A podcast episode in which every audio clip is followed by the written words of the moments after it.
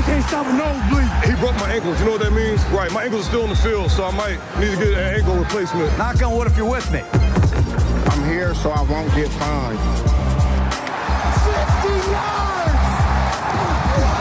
You tired? You tired? Just win, baby. Let's go to eat a damn snack. Can't wait. Välkomna till Viaplays NFL-podd Super Wildcard Weekend med mig Marcus Brian och Viasats expert och kommentator Oskar Strauss. Hur är läget? Vilken, vilken helg. Ja, Match på match på match och alla betyder någonting. precis. Det var ju nästan det här uh, som de hade hypat, Super Wildcard Weekend. Alltså, det kändes som man jag gjorde inte något annat än att titta på, på fotboll egentligen i hela helgen. Underbart. Ja. Eh, Så, och så tänker man så här, kan inte varje helg vara så här? Ja. Ja. Alltså lördagsmatcher, det vore ju någonting att börja liksom få in, tänker jag. Mm, de får in det, det, är ju collegen. Det är colle- collegefotbollen som äger lördagar fram till början av december. Mm. Ehm, så så det, det är ju runt Thanksgiving där Eh, och veckan efter, sen så fasas ju collegefotbollen ut, då är det lite bowlmatcher Ehm, och sen så ja, tar NFL över någon match där på lördagen. Mm. Så. Men eh, nej, man skulle vilja ha fotboll varje dag i veckan. Eller hur? Det har, det har varit ett bra år på det sättet att det här är första gången någonsin att har NFL-matcher varje eh, dag i veckan under säsongen. Ja, just det. Har Det har spelats på varje veckodag. Ja. Ja. Ja. Och det var väl onsdagen där med Steelers och eh, Ravens som, som eh, var den första onsdagen på, jag vet inte om länge, men och sen som är fredagen där, där det var Christmas, eh, Ja, Christmas det. Day, så när Alvin Kamara satte 6 TD så, så blev, det, blev det så. Just det, precis. Du, eh, förutom den här eh, wildcard weeken så händer det ju alltid saker i ligan. En sak som hände i, igår var ju att eh, det kom ut att Philadelphia Eagles och deras head coach Doug Peterson går skilda vägar. Detta ja, efter såklart dels en riktigt ja, usel säsong helt enkelt utav, av Philadelphia. Och efter möten då med, med ägaren så var de inte riktigt överens om vilken väg laget ska ta framåt och valde då att gå skilda vägar. Och det är ju rätt an- anmärkningsvärt på det sättet att det ändå bara är tre år sedan som laget vann Super Bowl. Och nu får ju han ja, mer eller mindre sparken. Ja, och vi pratade, det var ju det namnet vi tog upp här va? Eh, också förutom de sex som, som fick gå.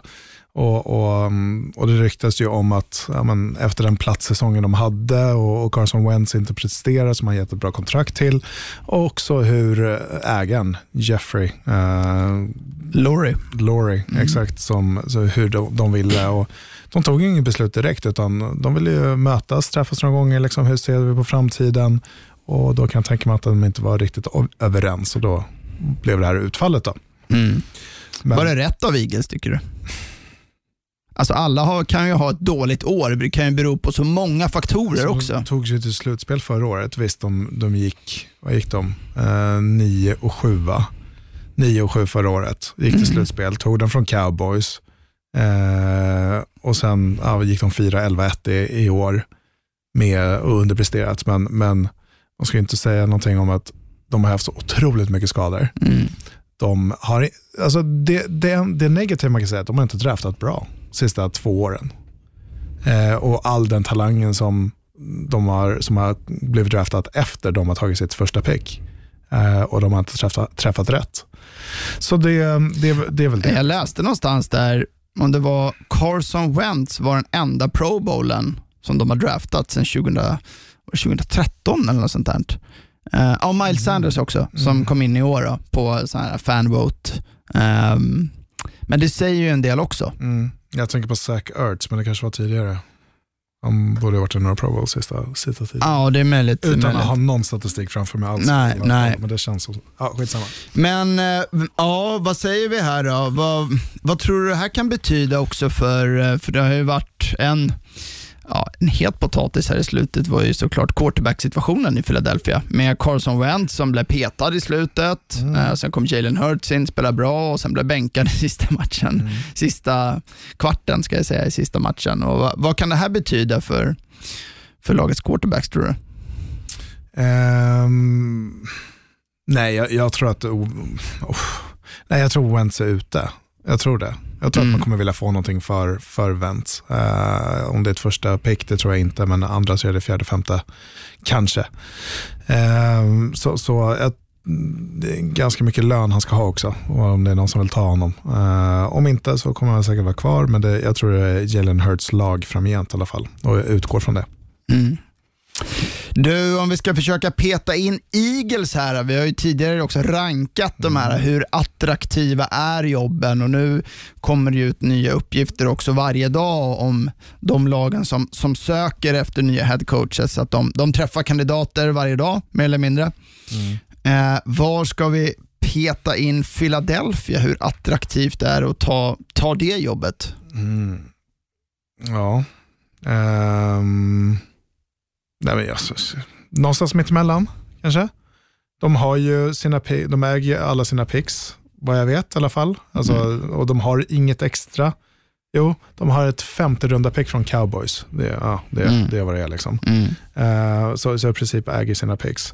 De har sjätte picket där, vad är första? Ehm, Fem, femte eller sjätte tror jag. ja, jag tror Mm. sjätte. De hamnar ju på samma som samma record. Ja, Mm. Skitsamma, sjätte.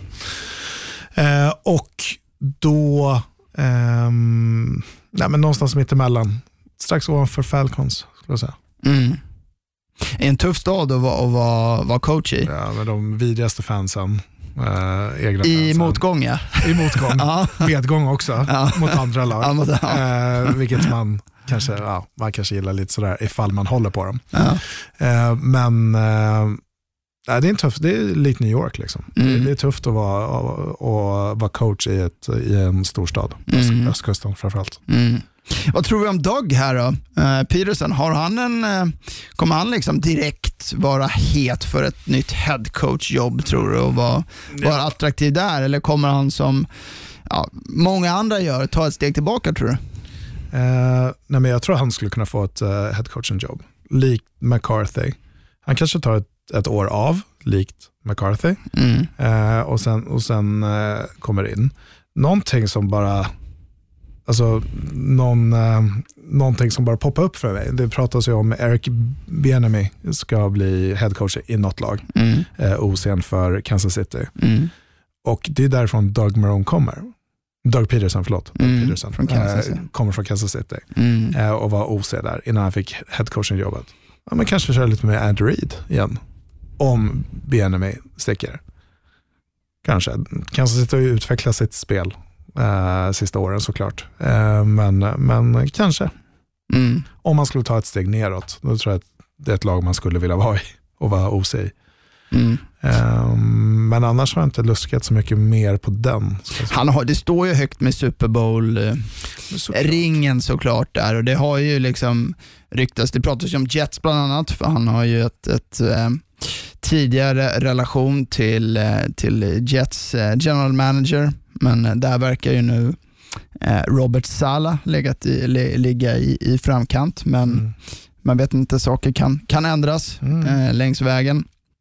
Och ja, En annan sak här utanför wildcard weekend som hände också med, med tanke på quarterbacks var ju det kring Houston Texans quarterback Sean Watson som i veckan här tydligen ska ha varit, ja, igen får man väl säga, extremt missnöjd med eh, Texans ägare, eller liksom front office, då han tidigare i samtal med, med just dem tydligen blivit lovad att få lägga in sin input på ja, vem laget ska anställa eller i alla fall intervjua eh, som ny general manager och som ny head coach. Men så gick då ägaren och anställde New England Patriots eh, Nick Caserio som ny general manager.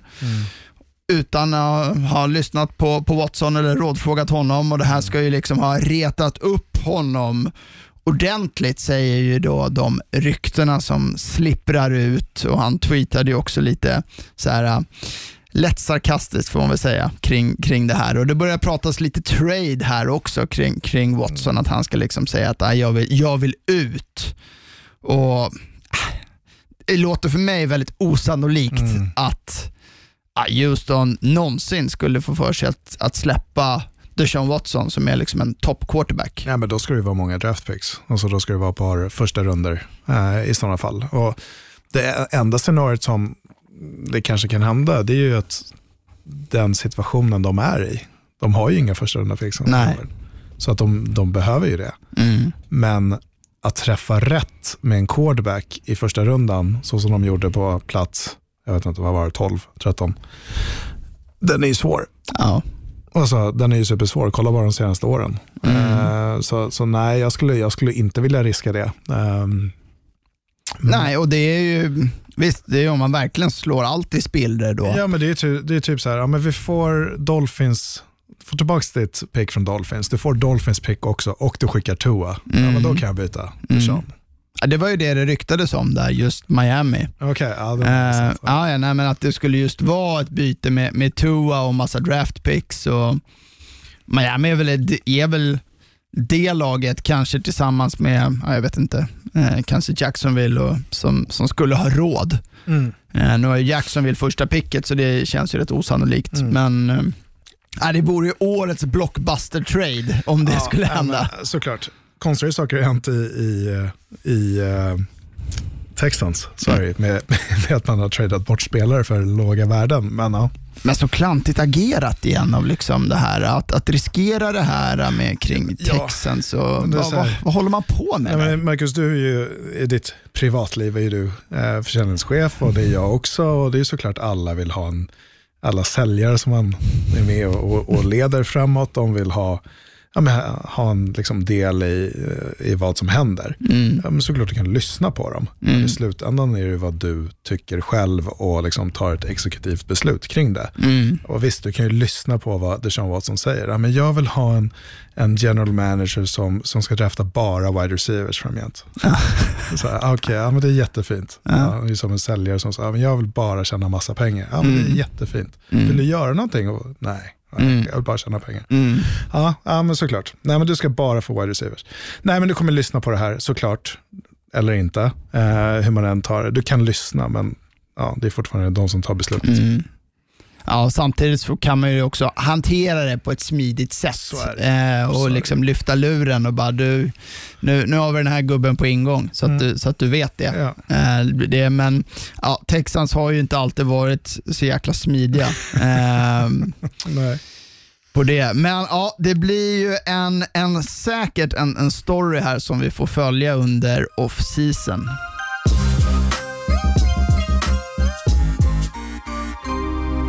Helgens första match var ju mötet mellan Indianapolis Colts och Buffalo Bills där en stor frågeställning var om Josh Allen skulle fortsätta att bära sitt Bills så som han gjort under hela året och även nu när det gällde som mest och det bevisade ju han här i, i den här matchen verkligen. Allen ledde ju sitt Buffalo med ett tålmodigt spel i, i luften och även med några stora spel där han var fem av sex på passar över 20 yards och kombinerat med hans hotande springspel där han också sprang för 54 yards och en touchdown så kunde ju inte Colts som ändå kämpade tappert komma igen. Bills vann här med 27-24 och jag vet att jag vill lyfta här först i matchen ett nyckelmoment i matchen som var i slutet av, av första halvlek där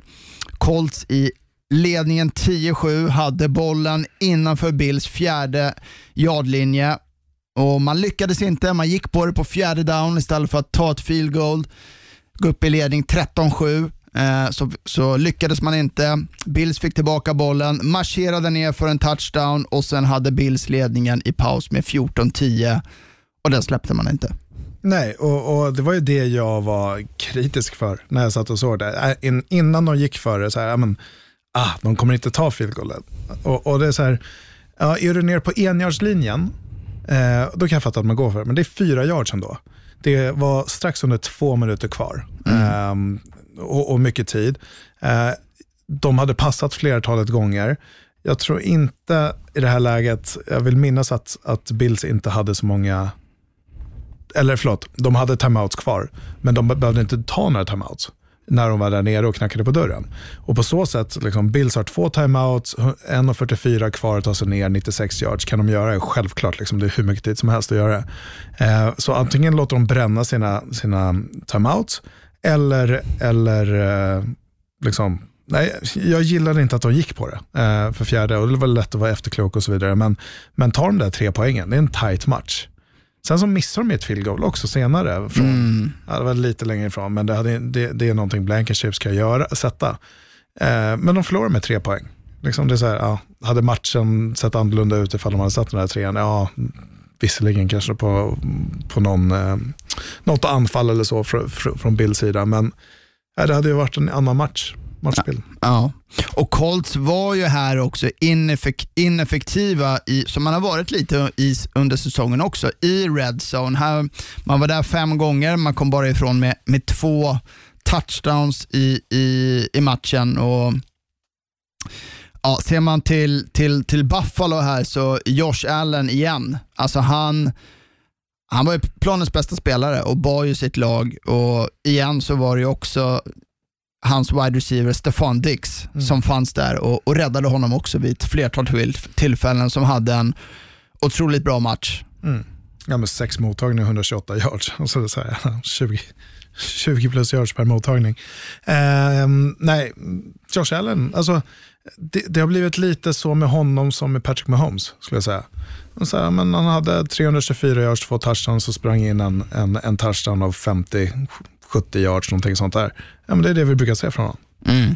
Och är leda, lagets ledande eh, springare. Mm. Det ser vi också. Mm. Det är så här, running gamet som vi har pratat om ganska mycket, att inte, känns inte bra. Och nu gick ju Zach Mossney med en skada också, jag vet inte hur allvarlig den är, men, men Nej, det känns inte bra och i längden kommer det inte funka när det bara är upp till Josh Allen. För när du möter en defensiv koordinator som, som väl får stopp på det här, ja, men då kommer Bills se löjliga ut. Och jag tror att det kommer hända här ganska snart.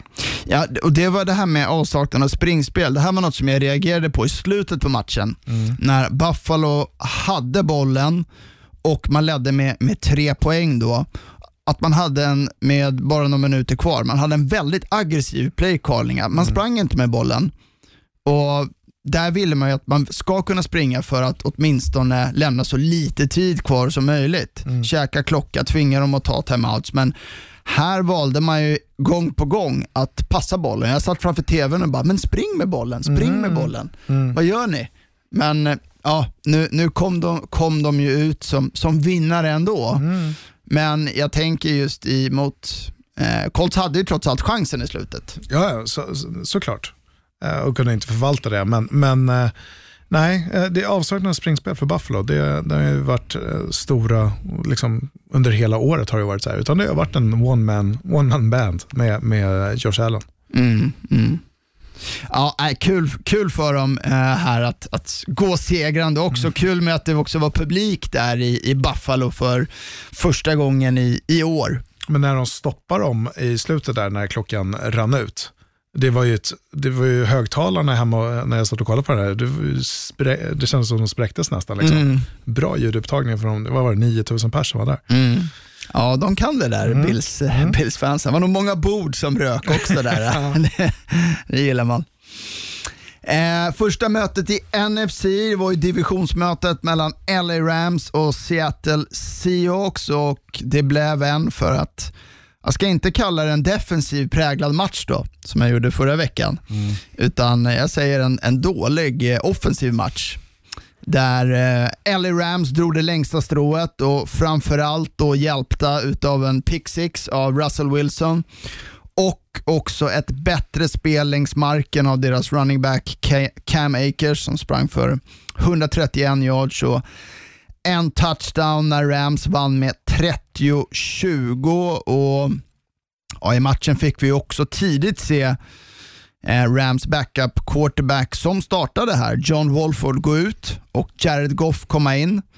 Eh, men han hade ju också problem med att kunna kasta bollen ordentligt och trots det så kunde inte Seahawks svara upp och ja, en stor besvikelse här på Seattle Seahawks anfall ja, stor besvikelse på matchen i stort skulle jag säga, men framförallt på Seattle Seahawks. Och det är väl det vi har sagt de sista veckorna här, att hur Seattle startade deras anfall framförallt, så såg det ut att det här kommer bli riktigt, riktigt kul. Så bra de var i början. Men kanske sista sex, sex veckorna, sju veckorna, det har varit rätt tråkigt att se Seattle. Eh, svårt i anfallet att komma igång, Spring, springspelet funkar inte. Och när springspelet inte funkar, då har Russell Wilson all press på sig. Och, och det är det vi har sagt, let Russ cook, liksom. men, men det har inte funkat. Och framförallt när man har lärt sig att ta bort DK Metcalf, så som Rams har gjort väldigt, väldigt bra. Ehm, de sista matcherna här och, och hade inte speciellt mycket. Nu hade han ju visst två touchdowns och eh, 96 yards, men hur han höll på att agera som en liten bebis på sidlinjen när han inte fick någonting med sig och så vidare, kasta hjälmen och så. Liksom. Det, ja, men det, var, det såg tufft ut för dem. Men annars var det ju Rams försvar som är otroligt bra. Ja. Framförallt den defensiva linjen, outside backers och um, Aaron Donald, vilken spelare, um, har på sig två spelare hela tiden och, och kommer ändå åt quarterbacken. Och sen så har du Floyd där, outside backen, som är ett monster, kommer från sidan. Relativt okänd, men, men uh, spelar bra. Och sen så de defensiva backarna också. Uh, Men deras försvar, och ska vi toucha på Goff så, alltså, det är väl ingen som, jag tror inte ens att de skulle spela någon mer när de valde att operera tummen. Att operera tummen på sin kasthand för att sen komma in och spela i slutspelsmatch. Nej, det såg inte bekvämt ut. Han kunde inte kasta de djupa bollarna utan det var väldigt många säkra kort. Ja, det var ju några riktiga så här, ja, grova felpass alltså. Ja, men du kan han inte greppa bollen. Alltså, du, du måste ju ha din tumme. Eh, det, det, jag nej, det, var, det var enkla passar och ändå, trots det, så Ja. kan Seattle inte stoppa det. Nej. Alltså jag satt ändå med känsla så här, alltså man ändå, man tänker så här, ja det är Seattle, det är hemmaplan, man har sett det så många gånger det här att Russell Wilson kommer tillbaka, han skapar magi i fjärde kvarten. Han hittar någon bomb till, till liksom DK Metcalf eller Tyler Lockett som är också en spelare som har försvunnit nästan eh, under den här perioden som vi pratade om. Men det hände aldrig. Nej. Alltså de, var ju, de hade ju bara i matchen alltså totalt 278 yards av offense och hälften av lagets alla possessions så gick man tre och ut. Ja, det gick lite så här när, när eh, Russell Wilson kastade den här interceptionen på screenpassningen som är så, jag ska inte säga lättläst, men, men, men eh, den, den cornerbacken, eh, Williams, alltså han är ju där före bollen liksom kastas. Han ser det så, lång, i så långa vägar. Um, och, och sen efter det, ja, men det var ju tufft. Visst, man fick en 51 yards touchdown. Um, men sen var, det, sen var det inte så mycket mer utav um, Seattle Seahawks. Mm. Men också lite till, till Seahawks försvar här. Alltså man, man borde ju, tycker jag här i alla fall, gjort allt för att stoppa springspelet här och, och Cam Akers. Just när man visste att dels att de startar med, med backupen eh, och sen när Goff kom in som inte kunde kasta bollen eh, ordentligt. Men det, Ja, men ska man du chansa på någonting, då ska du ta bort springspelet såklart. ja, Alltså, speciellt i slutet av matchen. Men så ta bort det då. Låt Jared Goff passa bollen mm, med en dålig hand. mm, Alltså, låt han göra det då. Och sen så, ta, så tar, vi, tar vi de riskerna när, när det väl händer. Men låt oss sätta press på honom. För han kommer inte vilja fullfölja sina passar med den dåliga handen.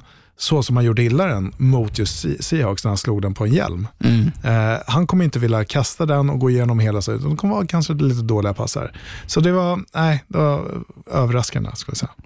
Jag vill ge lite, lite cred där eh, till, till Rams head coach Sean McWay. Alltså jag tycker han är, han är så otroligt närvarande i matchen hela tiden. Man ser han är med i varje moment. Han har stenkoll på allt som händer, på klockan, på vilket spel, på motståndarna. Och liksom, Han tog någon timeout som han satte liksom helt perfekt. Och liksom, tycker han har en närvaro och en känsla för också liksom playcallingen på ett imponerande sätt såklart, som också visar att man ändå slår upp 30 poäng här. Nej men så, så är det. Det är ju en, det är en tränare som man gärna vill ha i sitt lag.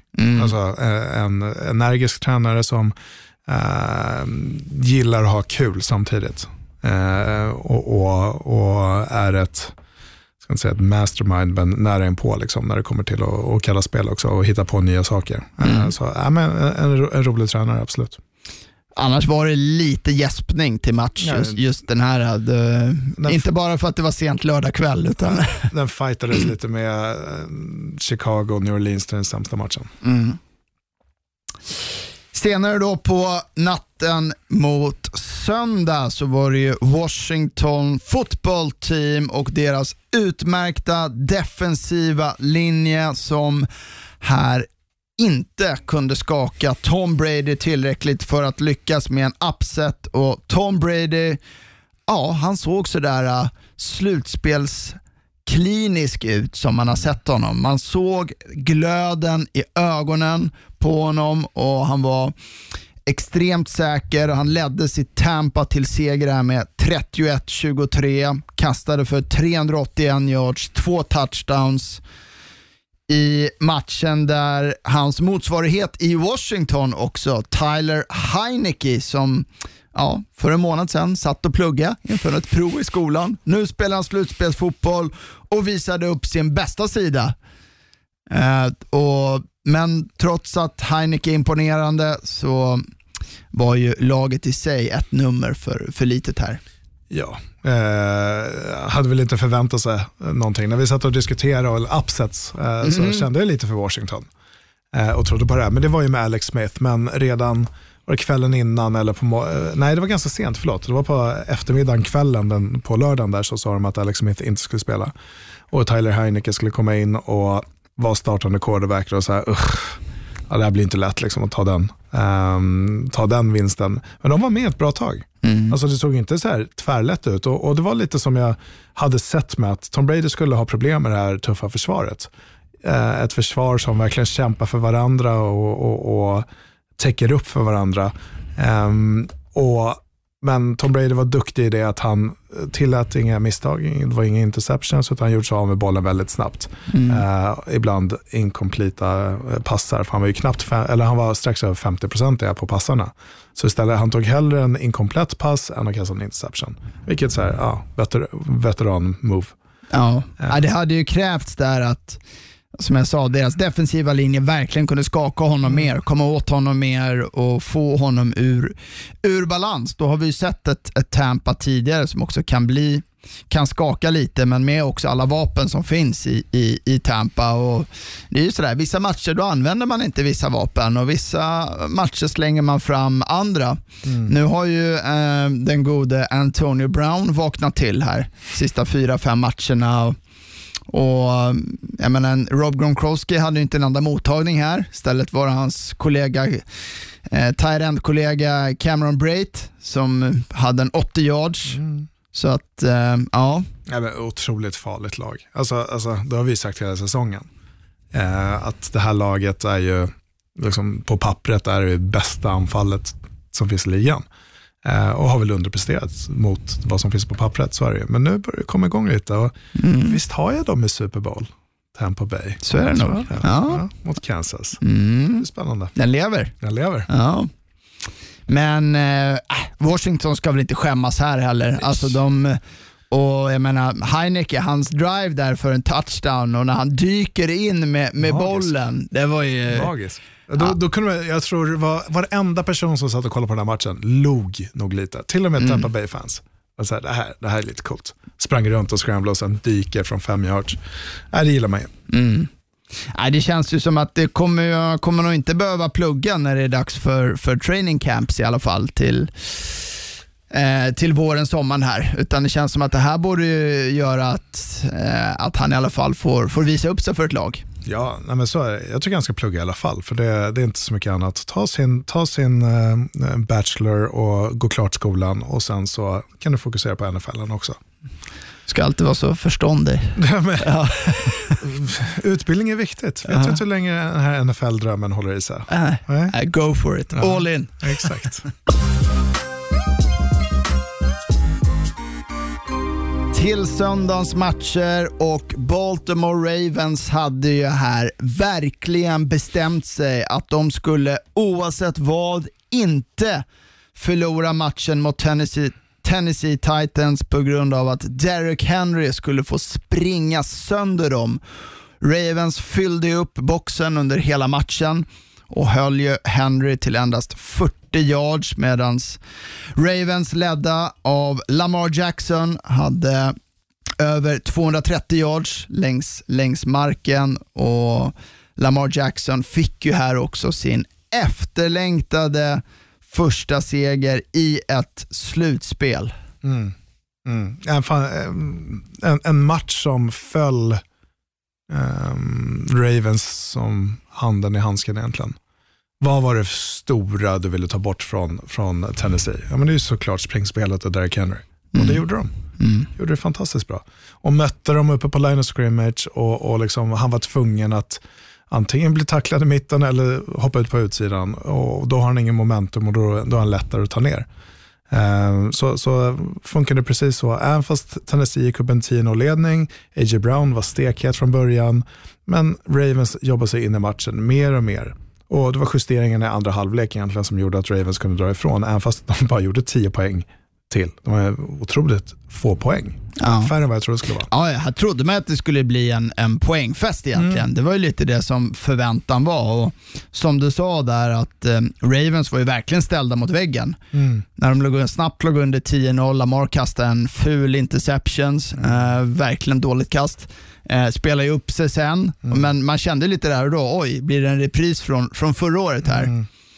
Uh, och man, jag vet inte, det var nästan som att Titans hade en liten övertro till det har i och för sig funkat mycket i år också. Vi har ju sett Derrick Henry ha matcher. I första halvlek har inte riktigt lossnat, men sen i andra halvlek så har han bara bombat upp. Men, men, här... men det är ju då de har lett matchen också. Båda mm. de här lagen, de, de vill ju leda matcher när mm. de går in i halvtid. Nu var det tio lika. Eh, men, men, det är då de kan lita sig, luta sig mot sitt springspel och liksom bara plöja på. Men det funkar inte riktigt här för dem. Nej. Samtidigt så tycker jag så här, känner inte igen Titans här i den här matchen på ett sätt. Alltså Titans har varit, sen de gjorde det här skiftet som vi pratade mm. om här under förra året med, och den här fantastiska slutspelsruschen de hade förra året med headcoachen där, Mike, Mike Rabel. De har varit aggressiva, de har kört på det, de har liksom vågat gå på både stora spel, på fjärde down. Men här hade de två tillfällen i underläge på fjärde och två. Mm. Med lite till och man pantar bollen. På motståndarlagets 40 yard-linje. Ja. Och jag satt i studion då och så sa jag det, jag kan inte förstå det här. För Mike Rabel, den Mike Rabel man lärt känna under de här åren, ja. Är ju att han går för det, han går på två, han gör alla de här sakerna för att ha ödet i sina egna händer. Mm. Att ha matchen, liksom, om vi förlorar den här matchen, då ska vi göra på någonting som vi gjorde och inte någonting som de gjorde. Och så har du det läget, du pantar bollen, det blir en 25 yards pant och de går ner, tror jag minnas att de går ner och får eh, poäng på tavlan. Eh, om det var Justin Tucker som fick eh, field goal eller liknande. Men det är så här, ja, det, det är bedrövligt på, på det sättet. Jag tycker att man frångår sin identitet. Mm. Jag tror att det här är något som de verkligen ångrar när mm. man tittar tillbaka. Mm. Så här att, men, varför fegar vi ur nu? Det är läskigt I ett, så, spel. I ett sånt läge. Mm. Ja, men det, det, är då du verkligen får se vad, vad de går för. Det är lätt att göra det i en, när du redan är klar eller redan är ute under regular season. Att gå för eller göra någonting speciellt. Men det är här, det, allt är på liksom, allting är upp till bevis här nu. Allting eh, liksom kommer ner till den här sista, sista passningen, sista bollen och så vidare. Är det det, vill man, man vill, vågar inte misslyckas. Mm. Vilket inte har varit Tennessees grej. Liksom. Nej, precis. Och jag menar, det, som, det som har varit Tennessees grej, det har ju varit att deras försvar har läckt mycket. Mm. Men i den här matchen, jag menar, så gjorde ju de tillräckligt för att vinna och bara släppa upp 20 poängen då. De gjorde det så otroligt bra när Lamar Jackson själv sprang med bollen. Uh, till en viss del. Nu har ju Lamar Jackson 136 yards. men, men jag kollade rätt mycket på, på det där, för jag hade några stilstudier in, innan matchen. Uh, hur de attackerar, hur Lamar Jackson attackerar. Och de spelade väldigt uh, bra fotboll när det kom till det designade springspelet med Lamar Jackson. Alltså sen att han springer med bollen själv när det är passningsspel, men vad ska du göra åt det? Liksom lite, men när de väl sprang de här spelen, då, då gjorde de det väldigt bra stundtals. Vad, gjorde de, vad var de gjorde då nej, som men, var bra? Nej, men till exempel, svårt att, men, men man kan se det i, i Viasat-studion. Men, men du har två spelare, eh, vänster, och, och eh, vänster guard och vänster tackle. De pullar runt till högersidan. Samtidigt då har du en mesh mellan running backen, en bollöverlämning mellan running backen och Lamar Jackson. Och samtidigt där de två garden och tacklen går från vänster till höger, då läser du vänster defensiv end. Mm. Och då är det upp till den vänstra defensiva änden att göra ett val. Ska du gå på running backen eller Lamar Jackson? Han väljer oftast running backen. Och då tar Lamar Jackson bollen själv. Och sen så istället för att man tror att man ska springa bakom vänster och eh, vänster guard och vänster tackle på högersidan, då tar den den på insidan eller på vänster sida.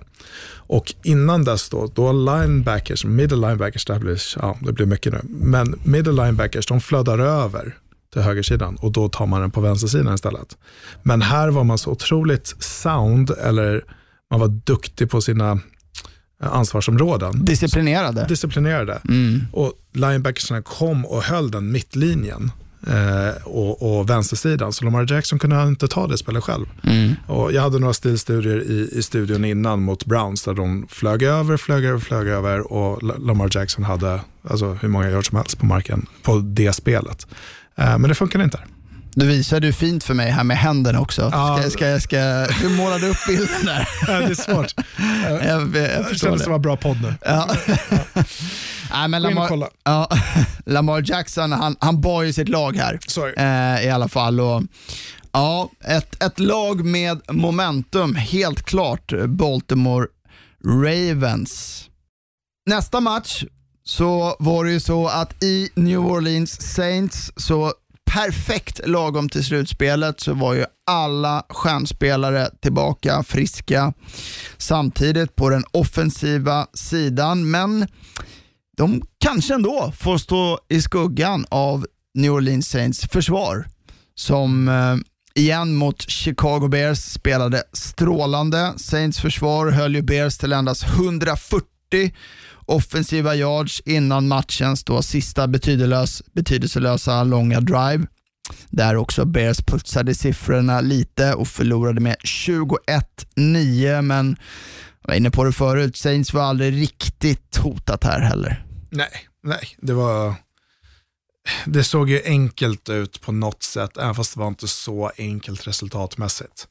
Eh, utan eh, Chicago var aldrig nära med sitt anfall egentligen. Det var ju det det handlade om. Eh, Trubisky hade det svårt, deras eh, receivers hade det svårt, de kunde inte springa med bollen. Eh, även fast man vann turnoverserna, eh, eh, även fast man vann turnoverserna så, så gick det inte så som man hade tänkt sig i alla fall. Man fick inte- sitt anfall och Trubisky som kanske gjorde sin sista match här nu i Chicago. Tror du det? Det blir känslan va? Ja, det tror jag. Jag tror Ja. han kommer hitta någon annanstans att gå till. Han kommer vara kvar i NFL såklart, men, men som startande quarterback tveksamt. Men, men eh, Han blir ju free agent här nu så att, ja. jag tror Chicago kommer eh, leta sig någon annanstans. Eh, nej, som vi pratade om inför, Bears hade ju, eh, hade ju behövt liksom alla medstudsare här och man hade ju ett stort spel eh, som man missade en, en given touchdown på ett fint trickspel, en djup passning som bara ja, gick mellan armarna på, på receiven och jag menar, tar man inte tillvara på en sån chans i en sån här match, då kände jag, nej, då, vin, det- då vinner det man ju aldrig. göra. Och, och en perfekt, perfekt spel. Allting är perfekt i sista mottagningen då bollen går igenom ah, händerna på Sims var det va? Eh, eller var det Wins? Ja. Eh, så, så nej, det var, det var inte den, det. Det måste funka i en sån här match för att kunna vinna matchen. Annars är det kört. Mm. Där försvann momentumet på något sätt. Liksom. Mm. Ja. Nej, luften gick, gick ur lite Mm. där och de kom aldrig igång sen överhuvudtaget. Sunday Night Football då och Cleveland Browns gjorde det. De presterade som bäst och slog storebrorsan Pittsburgh Steelers i en avgörande match, avancerade till divisional round i en ja, extremt händelserik match så fick ju Browns en, en sån drömstart som jag tror ingen hade kunnat föreställa sig mycket hjälpt av Steelers ja, kollaps och misstag i första kvarten så Browns kunde gå upp till en ledning med 28-0 efter en kvart, efter tre turnovers. Um, och matchens första spel som ledde till en touchdown på en dålig snap och Steelers ja, kunde ju inte hämta sig trots att de desperat försökte och de närmade sig lite men nej, så mycket Alltså titta bara på Big Bens statline från den här matchen. Han är alltså 47 completions av 68 68 passningsförsök, 4 touchdown, 4 interception för 501 yards. Det är helt En helt vanlig galet. vecka. Och matchen slutade 48-37 och wow vilken match.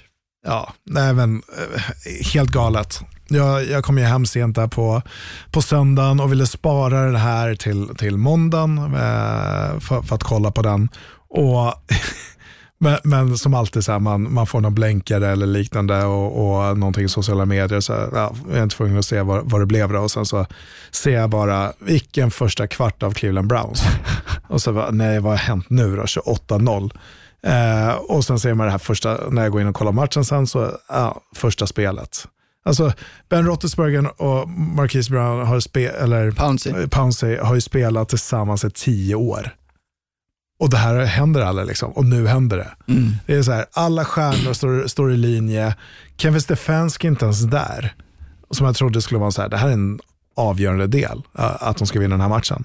Eh, och sen så nästa drive, kastade en interception va? Ben Roethlisberger, Ja. var fumble? Nej, ja. Eh, och, och då gör de touchdown igen. Och så fortsätter det så här, 28-0 i första kvarten. Så bara, vad fan. Ja. Nej, allt funkade för Cleveland som de behövde. Alltså det var en sån här match bara, allting var flött på för dem, medan ingenting flöt på för Pittsburgh. Alltså så otroligt. Jag, jag kollade på den här också dag, dagen efter och hade liksom, jag hade sparat det så att jag visste ingenting. Sådär. Och se starten, alltså, ändå sitter man så här känsla, det kanske inte är klart ändå. Nej. Så här, men nej, det var ju, alltså det, man kände bara Browns med den ledningen och den den liksom gåvorna de fick där också. Också att de såklart eh, konverterade och lyckades göra touchdowns på, på spelen. Men det handlade ju mycket om det här att ja, men, springa med bollen, undvika misstag och med liksom Nick Chubb, Kareem Hunt och en, i den här matchen, Baker Mayfield som också visade styrka här. Mm. Nej men så är det och, och Men var, var väl, fri, alltså felfri fotboll. Alltså de, de får, fem, får fem turnovers och släpper iväg noll turnovers. Då ska du vinna den här matchen. Liksom. Eh, och ganska enkelt. Nu blev det ju hyfsat enkelt, men det var ju inte såklart. Det var ju, det var ju hyfsat tajt ett tag i alla fall.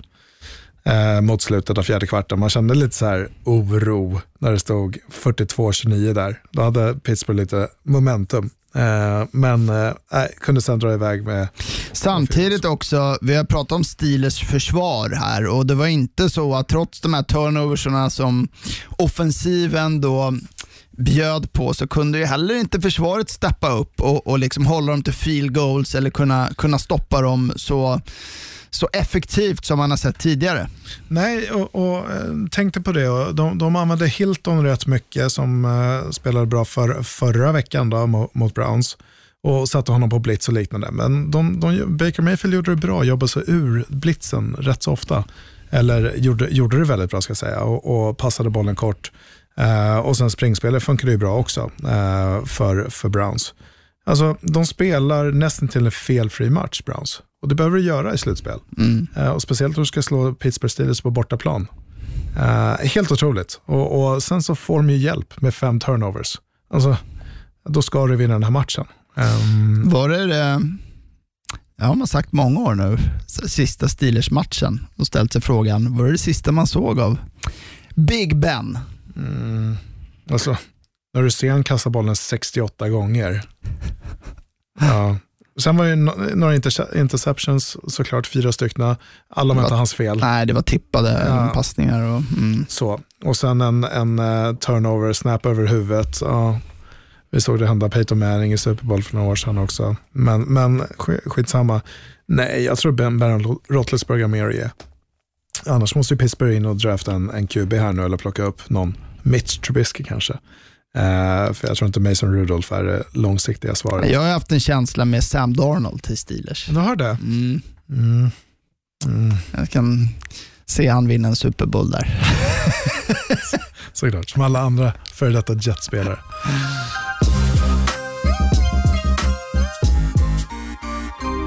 Vi blickar framåt mot en otroligt spännande och oviss divisional round. Den omgången som historiskt brukar nästan vara den, den bästa, om jag får säga min mening. Och Det startar ju på lördag klockan 22.35 då LA Rams åker till Lambeau Field för att möta Green Bay Packers. Och Mycket här känner jag beror ju också såklart på ja, vilka spelare som finns på plan för, för Rams. Det finns ju många frågetecken här kring dels Jared Goff, hans tumme var vi inne på. Mm. Cooper Cup lämnade matchen sist. Aaron Donald klev också av eh, sist. Och Det är ju spelare som alla, om de är friska, gör en otrolig skillnad. Mm. Ja, verkligen kanske den matchen som man ser minst fram emot den här helgen som kommer. Mm. Men, men eh, det är också så här, varit inne på det, Packers, hur bra är de egentligen? Ja. Uh, Rams, uh, vart är de med alla skador? Det är, liksom, det, det är supersvårt. Vem spelar quarterback? Uh, och liknande. Antar att det är Goff som kommer göra det. Uh, springspelen måste funka. Packers springförsvar har inte varit jättebra under säsongen. De måste ju lägga fokus här, stoppa Cam Akers ja, i Rams. Såklart, såklart. Såklart. Eh, och, och sen göra sig av med bollen snabbt innan deras defensiva linje och, och outside backers i, i Rams kan komma åt Aaron Rodgers. Nej, jag, jag, eh, jag Packers på hemmaplan i januari, inte jätteroligt. Speciellt för ett eh, lag som Rams. Liksom. Eh, hoppas det blir en riktig så här, snömatch, minus 20 grader. och, och folk spelar barärmat. Det, liksom, det, det här ser jag fram emot. och jag tror att det blir en Packers-vinst också. Jag tror Aaron Rodgers och eh, de, eh, Adams kommer ha en fantastisk match. Det blir en spännande match Jalen i matchen. Ja, som jag tänkte komma till. Liksom det här Aaron, uh, Aaron Ramsey mot liksom, uh, Jalen Ramsey, ja. Ramsey förlåt, ja. mot Devonta Adams. Och, alltså, går att stoppa den här duon i Green Bay som har varit han har ju varit ostoppbar stora ja. delar av säsongen. alltså Aaron Rodgers. Ja. Uh, men, MVP, ja det kan jag tänka mig att han blir. Liksom. Uh, och så det var inte Adam som har varit ligans bästa receiver i år mot, mot Jalen Ramsey. Uh, och sen även om pressen kan komma dit. För jag tror liksom får, får, får man hur mycket tid som helst i fickan så, så kan man nog hitta Davante Adams ett par gånger. Mm. Uh, och De är rätt bra på det där Green Bay och, och framförallt Aaron Rodgers att sätta om de vet att de spelar man-man, alltså Jalen Ramsey mot Davante Adams, så kommer de sätta han i motions och liksom flytta han tvärs över banan. Jobbar han mycket i slottpositionen och så också för att få de här mismatchens eh, som han gillar. Ja, och vi, vi vet ju hur det, hur det funkar med, med Green Bay och Aaron Rodgers. Jag menar, då hittar han någon fjärde tight end där som mm. har en monstermatch med tre touchdowns. Som jobbade på McDonalds förra veckan. Ja, ja men det, det brukar ju vara lite sådär. Någon vit, no, no, no, någon vit liten wide receiver liksom. Ja. Eh, som spelar i någon division 3-skola. Ja, det... Kommer upp och så bara, ja, men han, han fanns med på practice squaden sedan i oktober. Ja. Hittade han på Dairy Queen. Ja, ja. Nej, precis. Men det blir ju spännande här. Alltså för, för Rams del så krävs ju att deras, deras försvar här spelar ju um, lights out. Och vi mm. vet ju Green Bay, Aaron Rodgers, de ger ju inte bort bollen heller. Nej, nej. Och jag, äh, även som, som sagt, att möta Packers i, i Green Bay, nord nordöstra Wisconsin i januari, det är inte helt lätt. Packers tar det. Jag tror det. Nattmatchen på lördag till söndag är ju mötet i AFC mellan Buffalo Bills och Baltimore Ravens och ett möte som nog kommer handla om lagets två quarterbacks som bägge här har burit sina lag, i Josh Allen och Lamar Jackson, om ja, vem kan vara den största X-faktorn i det här mötet. Känns ju extremt oviss den här matchupen. Ja, och kanske den bästa matchupen. Den här matchen ser jag nog främst fram emot den här, den här helgen. Ehm, eh, supersvårt. För nu, nu har du Om man tittar på Ravens och deras försvar de gjorde förra veckan, de gjorde det fantastiskt bra att stoppa Derek Henry. Det var det du behövde göra. Ta bort springspelet, eh, Tannehill blir enformig, kan inte jobba i play action på samma sätt. Nu har du Josh Allen som du behöver stoppa. Liksom det är från en man förra veckan till en annan man den här veckan. Stoppar du honom så kommer du vinna den här matchen.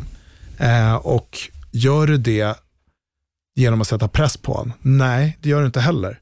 För att han, är, han har blivit bättre på att passa bollen och otroligt svår att plocka ner och han kan röra på sig. Va, vad gör du då för att få, få stopp på honom? Det, det är det som blir in, intressanta. Kommer du ha Patrick Quinn som bara spelar man upp på honom hela tiden? Tag-blitzar honom och, och, och liknande för att, för att liksom sätta... Han får, han- får inte springa med själv med bollen. Det, det är det stora. Liksom. För springspel har inte funnits där. Zach Moss gick, bort, gick ut med skada och, och sen så Singletary. Det, det springspelet ser inte bra ut. Så får du stopp på Josh Allen, ja, men då har du en chans att vinna, den här matchen. Och sen Marcus Peters mot, eh, eller vilken, eh, vilken spelare ens har mot, mot Stefan Diggs. Jag gillar Ravens i den här matchen. Ja. En upset. Mm. Ehm, ja, ja. Jag känner också det. Eh, De, de rider lite på... Så På sa, du, så sa du med Titans också, att du gillade Ravens. Så valde du Titans i alla fall. Ja, jag vet. Jag, jag ångrar det som Ja, fan. ja, Ja, jag satt där. Ja, jag vet. Så, sen var det liksom hörde jag och läste lite och folk började hetsa om att Lamar Jackson aldrig vunnit slutspel. Så litar man inte på sin magkänsla och så, så går det åt helvete. Men jag valde ju Browns i alla fall. Ja, det är bra. Starkt. Den var, ju, den var ju starkt. Men nej, jag tror också att Ravens tar det här. Eh, deras försvar spelade upp sig förra, förra veckan och ja, Bills försvar är jäkligt bra också. Och de är, deras linebackers här, Trey Edmonds, de är riktigt snabba, flödar snabbt i bollen. Eh, och du behöver spela väldigt bra defensivt, liksom, vad var det du sa, fokusera, nu har jag tappat ordet på svenska, som Titans gjorde i försvaret, spela disciplinerat. ja. En disciplinerad fotboll i försvaret för att kunna ha koll på Lamar Jackson. Och kan Bills vara det laget? Ja, jag tror det.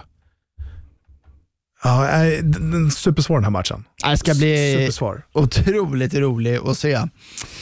Flyttar oss till söndag och lite den något annorlunda kick-off-tiden klockan 21.05 i det andra mötet i AFC där Cleveland Browns åker till Kansas för att möta regerande Super Bowl-mästarna Chiefs. Och här känns det för mig som att Cleveland Browns, ni har allt att vinna. Ingen förväntar er att ni ska vinna. Ut och kör. Kan de jobba på med sitt tunga springspel, hålla Mahomes borta från planen, kan Baker undvika misstag som han har gjort, kan det här nog bli en tight match ändå. Många förväntar sig så här, Chiefs rycker iväg, men Chiefs har alltså inte vunnit en match med två scores sedan vecka åtta och det var mot eh, Jets. Mm. Mm. Mm. Jag hör vad du säger. Men kommer Browns få fem stycken turnovers med sig i den här veckan? Det får du nog inte. Det får de inte med sig. Det tror inte jag heller. Och jag är rädd för det att det kommer Browns behöva för att kunna vinna den här matchen. Jag tror det, med Browns försvar, jag tror det kommer vara svårt att sätta stopp för Patrick Mahomes och Tyreek Hill. Självklart. Jag tror Tyreek Hill kommer ha en sån här otrolig match. Han och Travis Kelce kommer ha, Travis Kelce kommer ha åtta mottagningar för 120 yards och touchdown och Tyreek Hill kommer ha två TDs antingen på marken eller på. Jag tror Tyreek Hill kommer ha en sån fantastisk match. Mm. Eh, jag gillar ju Chiefs. Så Ja, ja, men- Chiefs är, är det här. Självklart, men jag tror här, alltså Browns, kan de ha den här äh, mentaliteten också, att vi har inget att förlora och vi ska våga vara aggressiva.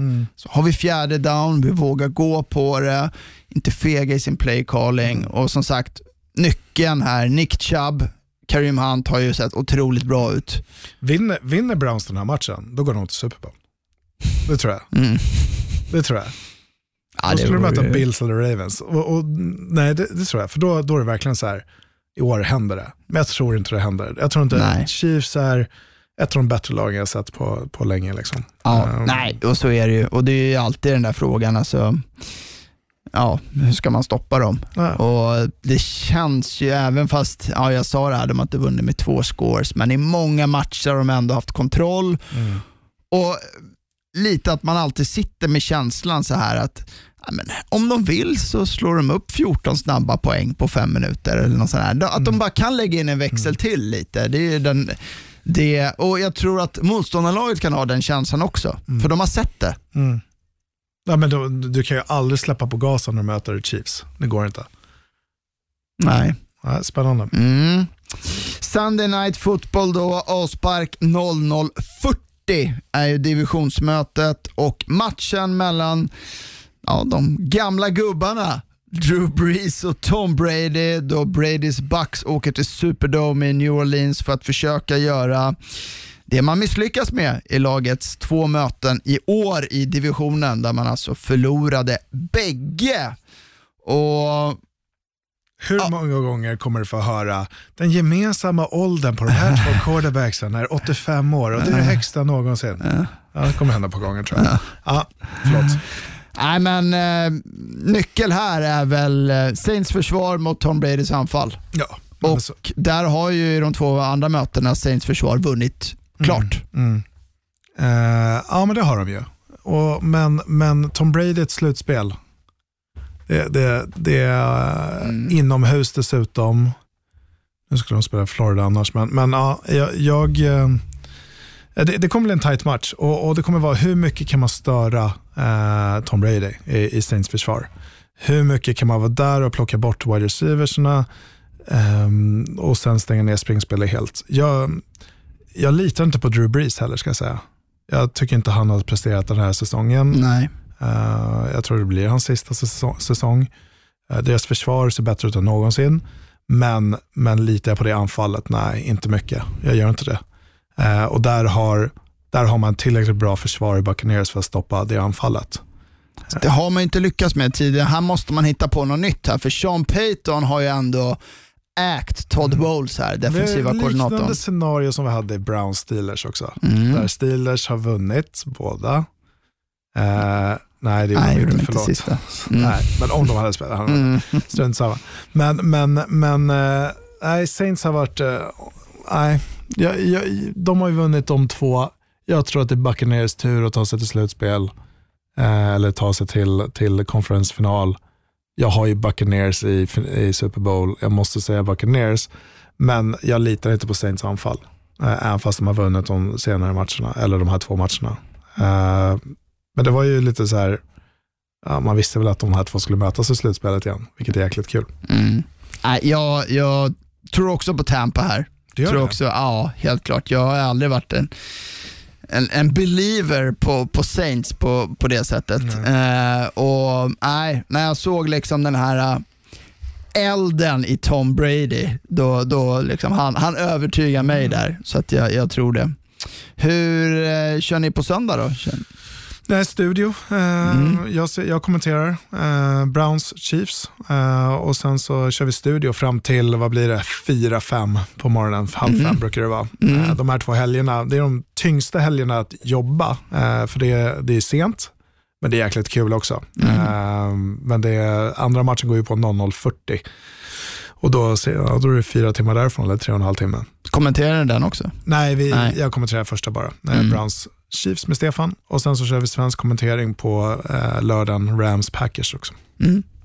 Härligt. Och sen Minja i, i studion. Minja och, Och- Carl-Johan i studion. Ja, Yes. gött. Mm, bra. ser vi fram emot.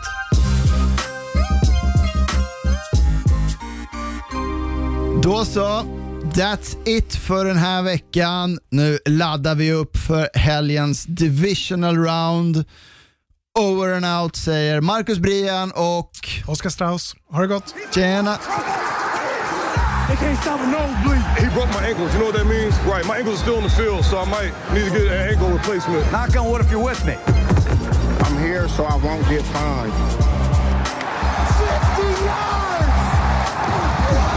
You tired? You tired? Just win, David. Let's go to eat a damn snack. Can't wait. Produceras av I Like Radio. I like radio.